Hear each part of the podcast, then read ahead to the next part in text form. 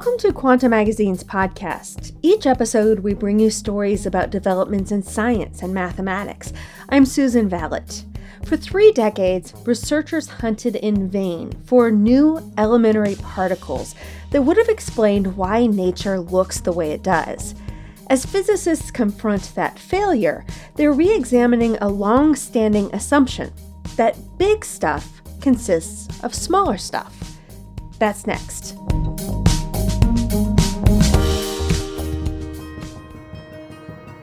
Imagine you're in a lab where you've synthesized ancient DNA sequences and spliced them into modern bacteria just to see how they'd react. They needed each other, but they didn't want each other. so, you know, it was like a very complicated relationship unfolding in front of me. This isn't Jurassic Park or some sci fi movie. I'm Steve Strogatz, and this is The Joy of Why, a new podcast from Quanta Magazine that takes you into some of the biggest unanswered mysteries in science and math today. Join me on The Joy of Why as we explore these questions. We may not have all the answers yet, but I'm pretty sure the curiosity to figure them out is in our DNA. Subscribe to The Joy of Why wherever you get your podcasts. New episodes drop every other Thursday.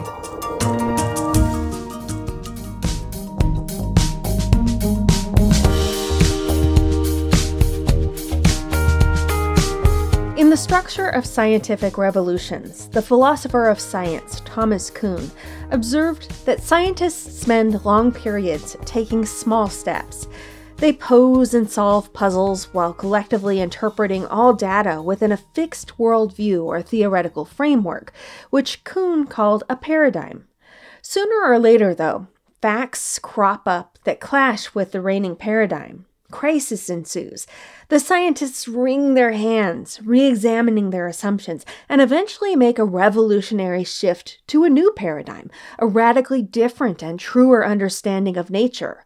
Then incremental progress resumes. For several years, the particle physicists who studied nature's fundamental building blocks have been in a textbook Kuhnian crisis. The crisis became undeniable in 2016 when, despite a major upgrade, the Large Hadron Collider, or LHC, in Geneva still hadn't conjured up any of the new elementary particles that theorists had been expecting for decades. The swarm of additional particles would have solved a major puzzle about an already known one, the famed Higgs boson. The puzzle is called the hierarchy problem. It asks why the Higgs boson is so lightweight, a hundred million billion times less massive than the highest energy scales that exist in nature. The Higgs mass seems unnaturally dialed down relative to these higher energies. It's as if huge numbers in the underlying equation that determines its value all miraculously cancel out. The extra particles would have explained the tiny Higgs mass, restoring what physicists call naturalness to their equations. But after the LHC became the third and biggest collider to search in vain for them, it seemed that the very logic about what's natural in nature might be wrong. At first, the community despaired. Isabel Garcia Garcia is a particle theorist at the Kavli Institute for Theoretical Physics at the University of California, Santa Barbara. She was a grad student at the time. Obviously, as time went on, this expectation somehow died out a little bit, and you could feel the pessimism, I think, especially in some of the perhaps more senior members of the community, people who had invested a lot of time and had great, very creative ideas, being very disappointed. Not only had the $10 billion proton smasher failed to answer a 40 year old question, but the very beliefs and strategies that had long guided particle physics could no longer be trusted. People wondered more loudly than before whether the universe is simply unnatural the product of fine tuned mathematical cancellations. Perhaps there's a multiverse of universes, all with randomly dialed Higgs masses and other parameters, and we find ourselves here only because our universe's peculiar properties foster the formation of atoms, stars, and planets, and therefore life. This anthropic argument, though possibly right, is frustratingly untestable.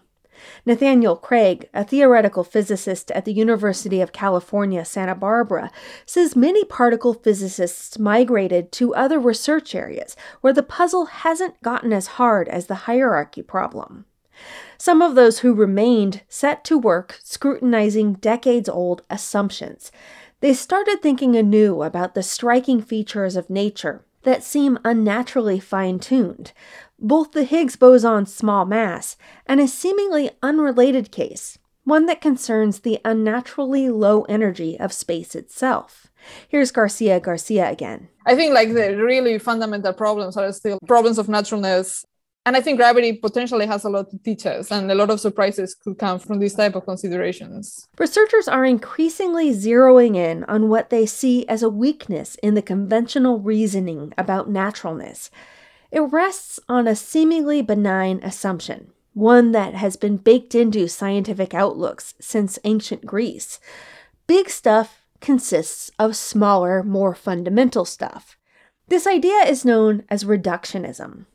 Nima Arkani Hamed is a theorist at the Institute for Advanced Study in Princeton, New Jersey. He says the reductionist paradigm is hardwired into the naturalness problem. Now, a growing number of particle physicists think naturalness problems and the lack of results at the Large Hadron Collider might be tied to reductionism's breakdown. Arkani Hamed wonders if it could change the rules of the game. In a slew of recent papers, researchers have thrown reductionism to the wind. They're exploring novel ways in which big and small distance scales might conspire producing values of parameters that look unnaturally fine tuned from a reductionist perspective. Here's Garcia Garcia again. It is a time where I feel like we're on to something profound. It certainly feels like we're at some crossroads. Some people choose to call it crisis. I feel like that is kind of pessimistic. I don't feel that way about it. The current paradigm, right? Like a standard model, we know how successful this has been over an incredible range of length scales but we do have observations like dark matter, neutrino masses, for example, that directly contradict this paradigm. Not only this, there are many features that standard model uh, in particular does not and cannot explain. One of them are questions of naturalness. Very smart people have tried to make progress and they haven't. But there is something different about the time now. And I feel like what is different now is that we have this huge range of experiments in particle physics that is nothing like what we had before. The Large Hadron Collider did make one critical discovery. In 2012, it finally struck upon the Higgs boson. The Higgs is the keystone of the 50 year old set of equations known as the Standard Model of particle physics, which describes the 17 known elementary particles. The discovery of the Higgs confirmed a riveting story that's written in the Standard Model equations. Moments after the Big Bang, an entity that permeates space called the Higgs field suddenly became infused with energy. This Higgs field crackles with Higgs bosons, particles that possess mass because of the field's energy. As electrons, quarks, and other particles move through space, they interact with Higgs bosons, and in this way they acquire mass as well. After the Standard Model was completed in 1975, its architects almost immediately noticed a problem. When the Higgs gives other particles mass, they give it right back. The particle masses shake out together. Physicists can write an equation for the Higgs boson's mass that includes terms from each particle it interacts with. All the massive standard model particles contribute terms to the equation, but these aren't the only contributions. The Higgs should also mathematically mingle with heavier particles, up to and including phenomena at the Planck scale. That's an energy level associated with the quantum nature of gravity, black holes, and the Big Bang. Planck scale phenomena should contribute terms to the Higgs mass that are huge, roughly 100 million billion times larger than the actual Higgs mass. You might expect the Higgs boson to be as heavy as they are, thereby beefing up other elementary particles as well. That would leave particles too heavy to form atoms, and the universe would be empty. For the Higgs to depend on enormous energies, yet end up so light, you have to assume that some of the Planckian contributions to its mass are negative while others are positive, and that they're all dialed to just the right amounts to exactly cancel out.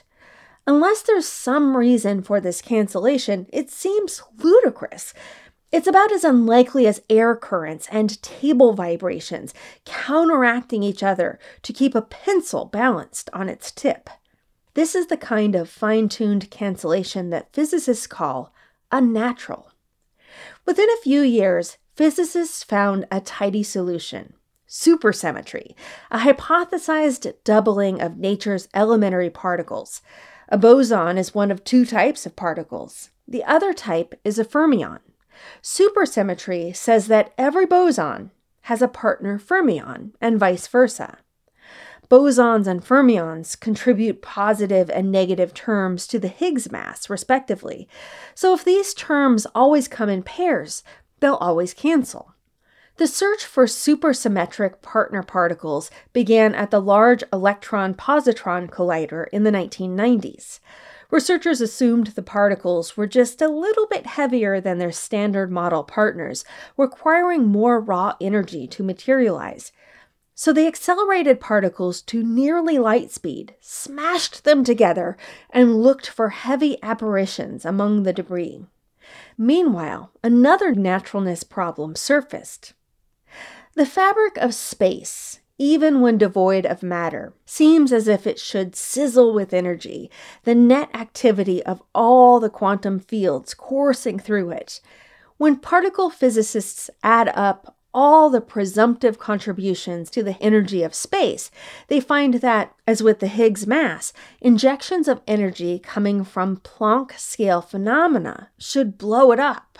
Albert Einstein showed that the energy of space, which he dubbed the cosmological constant, has a gravitationally repulsive effect.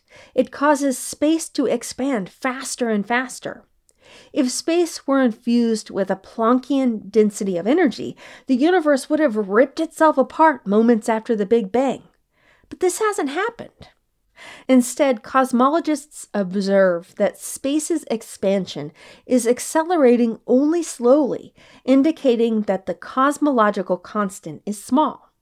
Measurements in 1998 pegged its value as a million, million, million, million, million times lower than the Planck energy. Again, it seems all those enormous energy injections and extractions in the equation for the cosmological constant perfectly cancel out, leaving space eerily placid. Both of these big naturalness problems were evident by the late 1970s, but for decades, physicists treated them as unrelated. The cosmological constant problem seemed potentially related to mysterious quantum aspects of gravity, since the energy of space is detected solely through its gravitational effect. Nima Arkani Hamed says the hierarchy problem looked more like a dirty little details problem, the kind of issue that, like two or three other problems of the past, would ultimately reveal a few missing puzzle pieces. Gian Giudice, the head of the theory division at CERN, calls this unnatural lightness the sickness of the Higgs. It was nothing a few supersymmetry particles at the Large Hadron Collider couldn't cure. In hindsight, the two naturalness problems seem more like symptoms of a deeper issue. Garcia Garcia says it seems like we're limited by current theory. It's useful to think about how these problems come about things like the electroweak hierarchy problem or the cosmological constant problem, they are a problem that arises in part because of the tools we're using to try to answer these questions, the way we're trying to understand certain features of our universe. Physicists come by their funny way of tallying contributions to the Higgs mass and cosmological constant honestly. The calculation method reflects the strange nesting doll structure of the natural world. Zoom in on something and you'll discover that it's actually a lot of smaller things. What looks from far away like a galaxy is really a collection of stars. Each star is many atoms. An atom further dissolves into hierarchical layers of subatomic parts. As you zoom into shorter distance scales, you see heavier and more energetic elementary particles and phenomena. It's a profound link between high energies and short distances that explains why a high energy particle collider acts like a microscope on the universe. The connection between high energies and short distances has many avatars throughout physics. For instance, quantum mechanics says every particle is also a wave. The more massive the particle, the shorter its associated wavelength. Another way to think about it is that energy has to cram together more densely to form smaller objects. Physicists refer to low energy, long distance physics as the IR and high energy, short distance physics as the UV, drawing an analogy with infrared and ultraviolet wavelengths of light. In the 1960s and 70s, particle physics titans Kenneth Wilson and Steven Weinberg put their finger on what's so remarkable about nature's hierarchical structure. It allows us to describe goings on at some big IR scale of interest without knowing what's really happening at more microscopic UV scales. For instance, you can model water with a hydrodynamic equation that treats it as a smooth fluid, glossing over the complicated dynamics of its H2O molecules. The hydrodynamic equation includes a term representing water's viscosity, a single number, which can be measured at IR scales, that summarizes all those molecular interactions happening in the UV. Physicists say IR and UV scales decouple, which lets them effectively describe aspects of the world without knowing what's going on deep down at the Planck scale.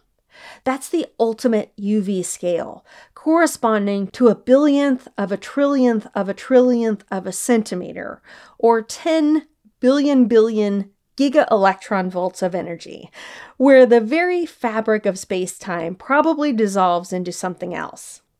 Riccardo Rattazzi, a theoretical physicist at the Swiss Federal Institute of Technology, Lausanne, says we can do physics because we can remain ignorant about what happens at short distances. Wilson and Weinberg separately developed pieces of the framework that particle physicists use to model different levels of our nesting doll world. It's known as effective field theory, and it's in the context of effective field theory, or EFT, that naturalness problems arise. An EFT models a system, say a bundle of protons and neutrons, over a certain range of scales. Patrick Draper is a professor at the University of Illinois, Urbana Champaign. The basic idea of effective field theory is more general than field theory, and it's an intuitive concept that if you want to study physics at one length scale, like you know, a meter or something, then you can do that efficiently and accurately by setting all physical length scales that are a lot shorter than that to zero and all the ones that are a lot longer than that to infinity and just focus on things that are going on around the meter scale. So, for example, uh, Galileo, looking at his pendulums, he didn't have to know what the size of the proton is or the size of an atom. That could be sent to zero effectively. That could be ignored. He didn't have to know that the observable universe has a finite size. That could be set to infinity. If Galileo had needed to know atomic physics in order to model the motion of a pendulum, we would never have got there. So this is a very powerful idea that there's a separation of scales or a, sort of decoupling that happens. In field theory, a little more precisely, what that means is if you want to write down a field theory that describes physics at one energy or length scale, around one energy or length scale, then you can do it by fitting some finite number of parameters to observations. So zoom in on protons and neutrons for a while, and they'll keep looking like protons and neutrons. You can describe their dynamics over that range with chiral effective field theory. But then an EFT will reach its UV cutoff, a short distance, high energy scale, at which the EFT stops being an effective description of the system. For example, at a cutoff of 1 giga electron volts, chiral effective field theory stops working because protons and neutrons stop behaving like single particles and instead act like trios of quarks. A different theory kicks in. Importantly, an EFT breaks down at its UV cutoff for a reason. The cutoff is where new, higher energy particles or phenomena that aren't included in that theory must be found. In its range of operation, an EFT accounts for UV physics below the cutoff by adding corrections representing these unknown effects. It's just like how a fluid equation has a viscosity term to capture the net effect of short distance molecular collisions. Physicists don't need to know what actual physics lies at the cutoff to write these corrections. They just use the cutoff scale as a ballpark estimate of the size of the effects. Typically, when you're calculating something at an IR scale of interest, the UV corrections are small proportional to the relatively smaller length scale associated with the cutoff. The situation changes, though, when you're using EFT to calculate a parameter like the Higgs mass or the cosmological constant, something that has units of mass or energy. Then the UV corrections to the parameter are big because, in order to have the right units, the corrections are proportional to the energy associated with the cutoff rather than proportional to the length. And while the length is small, the energy is high. Such parameters are said to be UV sensitive. The concept of naturalness emerged in the 1970s, along with effective field theory itself, as a strategy for identifying where an EFT must cut off and where new physics must lie. The logic goes like this if a mass or energy parameter has a high cutoff, its value should naturally be large, pushed higher by all the UV corrections. Therefore, if the parameter is small, the cutoff energy must be low. Some commentators have dismissed naturalness as a mere aesthetic preference, but others point to when the strategy revealed precise hidden truths about nature. Nathaniel Craig has been leading recent efforts to rethink that logic. He says the logic works, but that naturalness problems have always been a signpost of where the picture changes and new things should appear. In 1974, a few years before the term naturalness was even coined, Mary Kay Gaillard and Ben Lee made spectacular use of the strategy to predict the mass of a then hypothetical particle called the charm quark. Craig says the success of Gaillard's prediction and its relevance to the hierarchy problem are wildly underappreciated in their field. In the summer of 1974, Gaillard and Lee were puzzling over the difference between the masses of two kaon particles, composites of quarks. The measured difference was small, but when they tried to calculate this mass difference with an EFT equation, they saw its value was at risk of blowing up. Here's Gaillard. Well, now there was a new theory called the Glashow-Weinberg-Salam theory. And so we decided to calculate these masses in the context of that theory. And that's how we came up with the charm quark mass. Because in order to fit the data, the charm quark mass had to take a certain value, a range of values. Because the kaon mass difference has units of mass, it's UV sensitive, receiving high energy corrections coming from the unknown physics at the cutoff. The theory's cutoff wasn't known, but physicists at the time reasoned that it couldn't be very high, or else the resulting kaon mass difference would seem curiously small relative to the corrections, or unnatural, as physicists now say. Gaillard and Lee inferred their EFT's low cutoff scale, the place where new physics should reveal itself. They argued that a recently proposed quark called the charm quark must be found with a mass of no more than 1.5 gigaelectron volts. The charm quark showed up three months later, weighing 1.2 gigaelectron volts. The discovery ushered in a renaissance of understanding known as the November Revolution that quickly led to the completion of the Standard Model. Gaillard, who's now in her 80s, recalls that she was in Europe visiting CERN when the news broke. I remember getting a telegram from Ben Lee that said, uh, Charm has been found. Such triumphs led many physicists to feel certain that the hierarchy problem, too, should herald new particles not much heavier than those of the Standard Model. If the Standard Model's cutoff were up to near the Planck scale, where researchers know for sure that the Standard Model fails since it doesn't account for quantum gravity, then the UV corrections to the Higgs mass would be huge, making its lightness unnatural. A cutoff not far above the mass of the Higgs boson itself would make the Higgs about as heavy as the corrections coming from the cutoff, and everything would look natural. Garcia Garcia says that option has been the starting point of the work that's been done in trying to address the hierarchy problem in the last 40 years. She says people came up with great ideas like supersymmetry and compositeness of the Higgs that we just haven't seen in nature.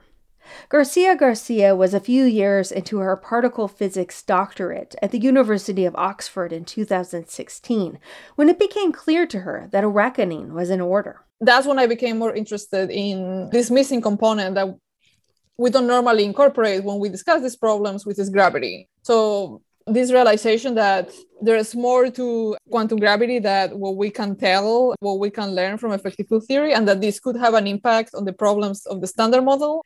I found that something very intriguing. The challenge is to try to connect those insights to the concrete problems we have in the standard model and then really push that all the way to what does that mean for in light of the plethora of experiments we have how can we at least probe some of these ideas theorists learned in the 1980s that gravity doesn't play by the usual reductionist rules if you bash two particles together hard enough, their energies become so concentrated at the collision point that they'll form a black hole, a region of such extreme gravity that nothing can escape.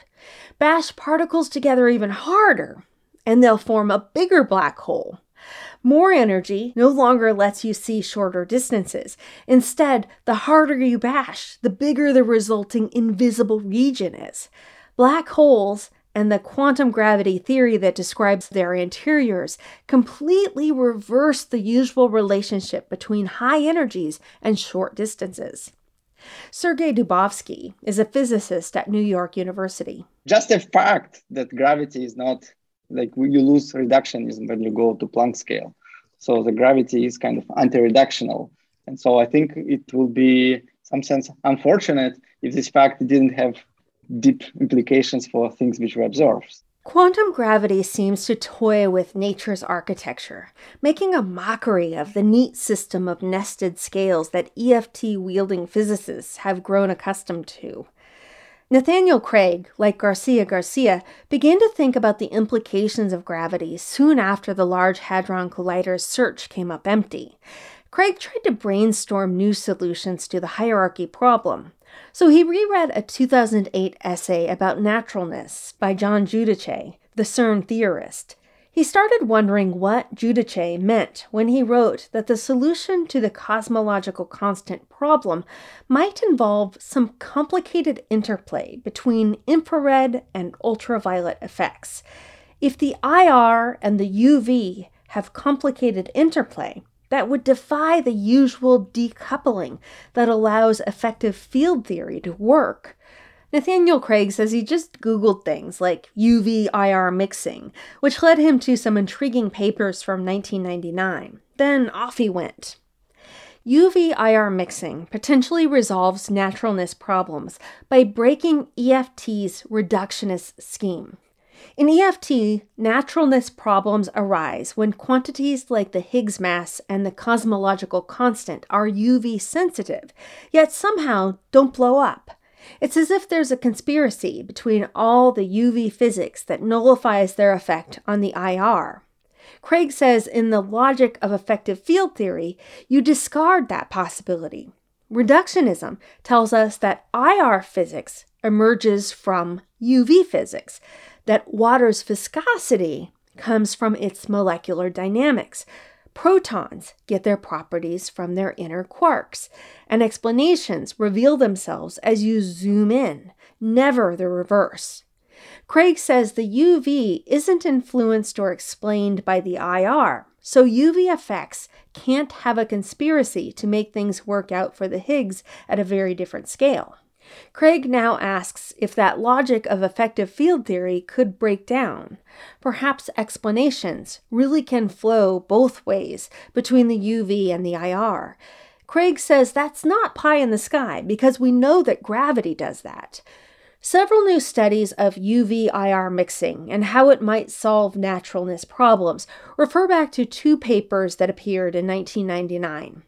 Patrick Draper's recent work picks up where one of the 1999 papers left off. There's been an increase and probably will continue to be a growth of interest in these more exotic, non EFT like solutions to these problems. Naturalness is still a problem it doesn't go away just because the LHC doesn't find something. And because the LHC doesn't find something doesn't mean that it's not there, just a bit heavier than what we can reach. Draper and his colleagues study the CKN bound, named for the authors of the 1999 paper Andrew Cohen, David B. Kaplan, and Ann Nelson. The authors thought about how, if you put particles in a box and heat it up, you can only increase the energy of the particles so much before the box collapses into a black hole. They calculated that the number of high energy particle states you can fit in the box before it collapses is proportional to the box's surface area raised to the 3 fourths power, not the box's volume. They realized that this represented a strange UV IR relationship. The size of the box, which sets the IR scale, severely limits the number of high energy particle states within the box, also known as the UV scale. They then realized that if their same bound applies to our entire universe, it resolves the cosmological constant problem. In this scenario, the observable universe is like a very large box, and the number of high energy particle states it can contain is proportional to the observable universe's surface area to the 3 fourths power, not the universe's much larger volume. That means the usual EFT calculation of the cosmological constant is too naive. That calculation tells the story that high energy phenomena should appear when you zoom in on the fabric of space, and this should blow up the energy of space. But the CKN bound implies that there may be far less high energy activity than the EFT calculation assumes. That means precious few high energy states are available for particles to occupy. Cohen, Kaplan, and Nelson did a simple calculation showing that for a box the size of our universe, their bound predicts more or less exactly the tiny value for the cosmological constant that's observed. Their calculation implies that big and small scales might correlate with each other in a way that becomes apparent when you look at an IR property of the whole universe, such as the cosmological constant. Draper and Nikita Blinov confirmed in another crude calculation last year that the CKN bound predicts the observed cosmological constant. They also showed that it does so without ruining the many successes of EFT in smaller scale experiments. The CKN bound doesn't tell you why the UV and IR are correlated, or why, for instance, the size of the box severely limits the number of high energy states within the box. For that, you probably need to know quantum gravity. Here's Draper's thoughts about the work going on now. It will continue to be an intellectual possibility that somebody's favorite model, even one of the simplest models, is right, and it was just a little bit out of reach that is a possibility. It's also a possibility that maybe nature is a little more complicated than many of those early models suggested. Other researchers have looked for answers in a specific theory of quantum gravity, string theory. Last summer, string theorist Steven Abel and Keith Dienes showed how UV IR mixing in string theory might address both the hierarchy and cosmological constant problems. Abel says they were looking at a specific question. If the world is described by a string theory and we know the world is non supersymmetric, what on earth is happening for things like the Higgs? String theory is a candidate for the fundamental theory of gravity and everything else. It holds that all particles are close up, little vibrating strings. Standard model particles like photons and electrons are low energy vibration modes of the fundamental string. But the string can wiggle more energetically as well, giving rise to an infinite spectrum of string states with even higher energies. In this context, the hierarchy problem asks why corrections from these string states don't inflate the Higgs if there's nothing like supersymmetry to protect it. Dienes and Abel took into account a different symmetry of string theory called modular invariance. Here's Abel. It's something that is a very old property of number theory. There are modular functions of things that people have been interested in for a long time in number theory. And what it does physically in a string theory is it kind of mixes up very high energy things with very low energy things. So they calculated that using modular invariance, corrections from string states at all energies in the infinite spectrum from IR to UV will be correlated in just the right way to cancel out. This keeps both the Higgs mass and the cosmological constant small. As such, the researchers noted that this conspiracy between low and high energy string states doesn't explain why the Higgs mass and the Planck energy are so widely separated to begin with, only that such a separation is stable. Still, in Nathaniel Craig's opinion, it's a really good idea. The new models represent a growing grab bag of UV IR mixing ideas. Nathaniel Craig's angle of attack traces back to the other 1999 paper by prominent theorist Nathan Seiberg of the Institute for Advanced Study and two co authors. They studied situations where there's a background magnetic field filling space. To get the gist of how UV IR mixing arises here, imagine a pair of oppositely charged particles attached by a spring and flying through space. They're perpendicular to the magnetic field. As you crank up the field's energy, the charged particles accelerate apart, stretching the spring. In this toy scenario, higher energies correspond to longer distances. Seiberg and his colleagues found that the UV connections in this situation have peculiar features that illustrate how the reductionist arrow can be spun round so that the IR affects what happens in the UV. The model isn't realistic because the real universe doesn't have a magnetic field imposing a background directionality. Still, Craig has been exploring whether anything like it could work as a solution to the hierarchy problem. Craig, Isabel Garcia Garcia and Seth Koren have also jointly studied an argument about quantum gravity called the weak gravity conjecture. If true, they want to know how it might impose consistency conditions that naturally require a huge separation between the Higgs mass and the Planck scale. Sergei Dubovsky at NYU has mulled over these issues since at least 2013, when it was already clear that supersymmetry particles were late to the Large Hadron Collider party. That year, he and two collaborators discovered a new kind of quantum gravity model that solves the hierarchy problem. In the model, the reductionist arrow points to both the UV and the IR from an intermediate scale. Intriguing as this was, the model only worked in two dimensional space, and Dubovsky had no clue how to generalize it. He turned to other problems. Then last year, he encountered UV IR mixing again. He found that a naturalness problem that arises in studies of colliding black holes is resolved by a hidden symmetry that links low and high frequency deformations of the shape of the black holes. Like other researchers, Dubovsky doesn't seem to think any of the specific models discovered so far have the obvious makings of a Kuhnian revolution. Some think the whole UV IR mixing concept lacks promise. To convince everyone, the idea will need experimental evidence.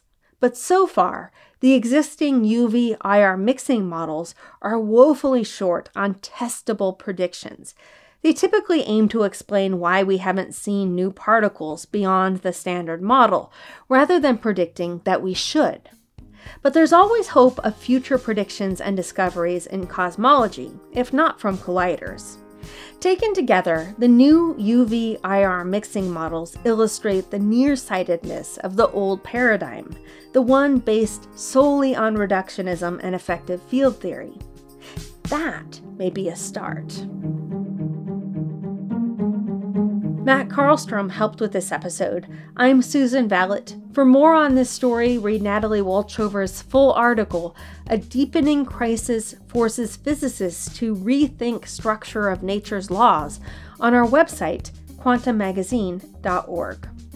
Explore more math mysteries in the Quanta book, The Prime Number Conspiracy, published by the MIT Press.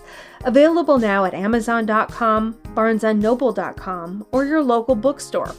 Also, make sure to tell your friends about the Quanta Magazine Science podcasts and give us a positive review or follow where you listen. It helps people find this podcast.